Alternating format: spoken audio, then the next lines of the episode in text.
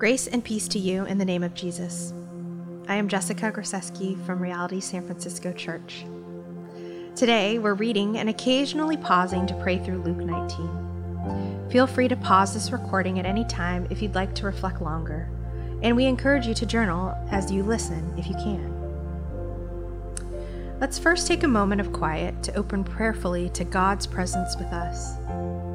Let's take a few deep breaths.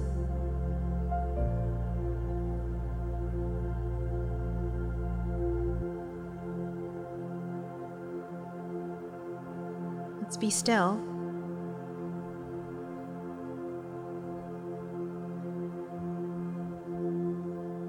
And be quiet before God.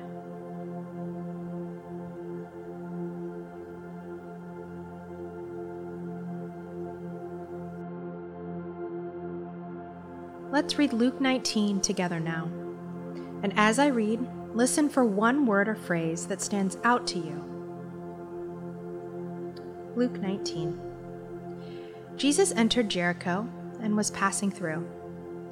A man was there by the name of Zacchaeus. He was a chief tax collector and was wealthy. He wanted to see who Jesus was, but because he was short, he could not see over the crowd. So he ran ahead and climbed a sycamore fig tree to see him, since Jesus was coming that way. When Jesus reached the spot, he looked up and said to him, Zacchaeus, come down immediately. I must stay at your house today. So he came down at once and welcomed him gladly. All the people saw this and began to mutter, He was gone to be the guest of a sinner. But Zacchaeus stood up and said to the Lord, Look, Lord, here and now I give half of my possessions to the poor. And if I have cheated anybody out of anything, I will pay back four times the amount.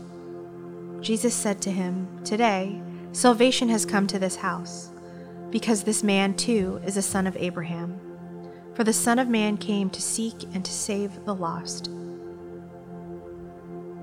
While they were listening to this, he went on to tell them a parable, because he was near Jerusalem and the people thought that the kingdom of God was going to appear at once.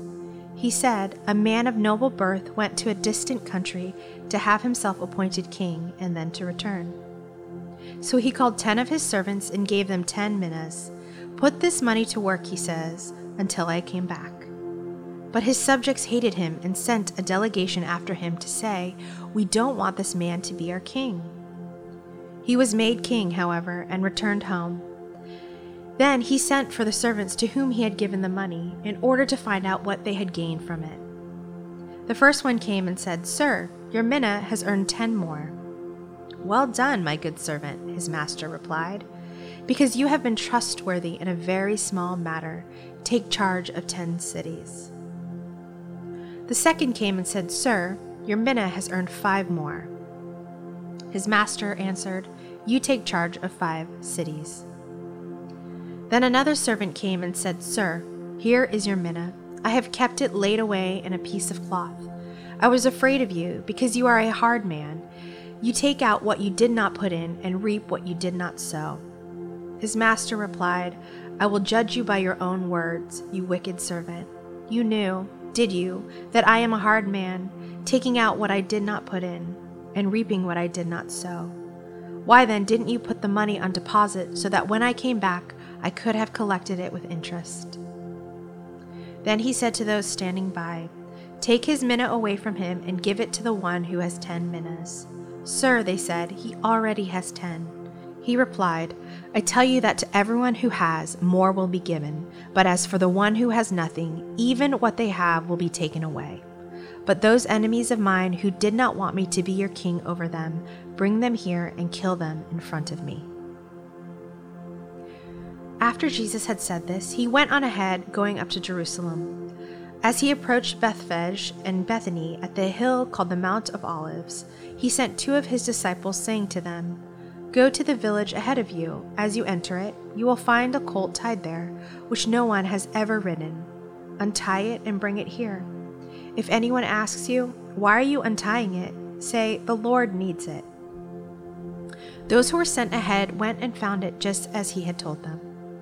As they were untying the colt, its owners asked them, Why are you untying the colt? They replied, The Lord needs it. They brought it to Jesus, threw their cloaks on the colt, and put Jesus on it. As he went along, people spread their cloaks on the road. When he came near the place where the road goes down the Mount of Olives, the whole crowd of disciples began joyfully to praise God in loud voices for all the miracles they had seen. Blessed is the King who comes in the name of the Lord. Peace in heaven and glory in the highest. Some of the Pharisees in the crowd said to Jesus, Teacher, rebuke your disciples. I tell you, he replied, if they keep quiet, the stones will cry out.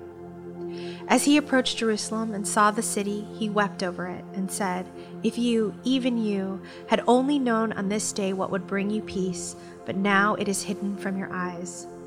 The days will come upon you when your enemies will build an embankment against you and encircle you and hem you in on every side. They will dash you to the ground, you and the children within your walls. They will not leave one stone on another because you did not recognize the time of God's coming to you. When Jesus entered the temple courts, he began to drive out those who were selling. It is written, he said to them, My house will be a house of prayer, but you have made it a den of robbers. Every day he was teaching at the temple, but the chief priests, the teachers of the law, and the leaders among the people were trying to kill him. Yet they could not find any way to do it, because all the people hung on his words.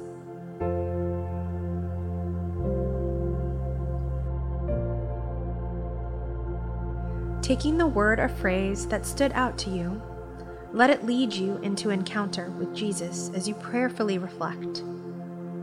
What do you think God is trying to reveal to you in this scripture? Pause, consider this with God, and write it down.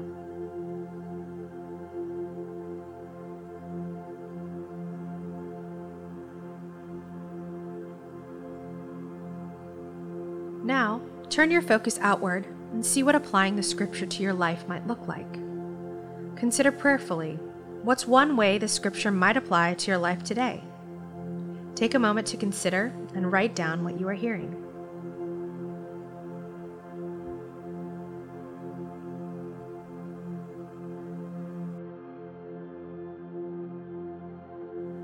And finally, take this final pause to devote yourself to God, to seek His refreshment and to commit yourself to following Him.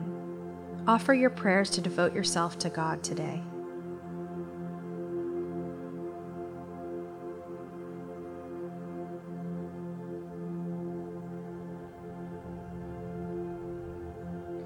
Thank you for joining me in today's bread reading.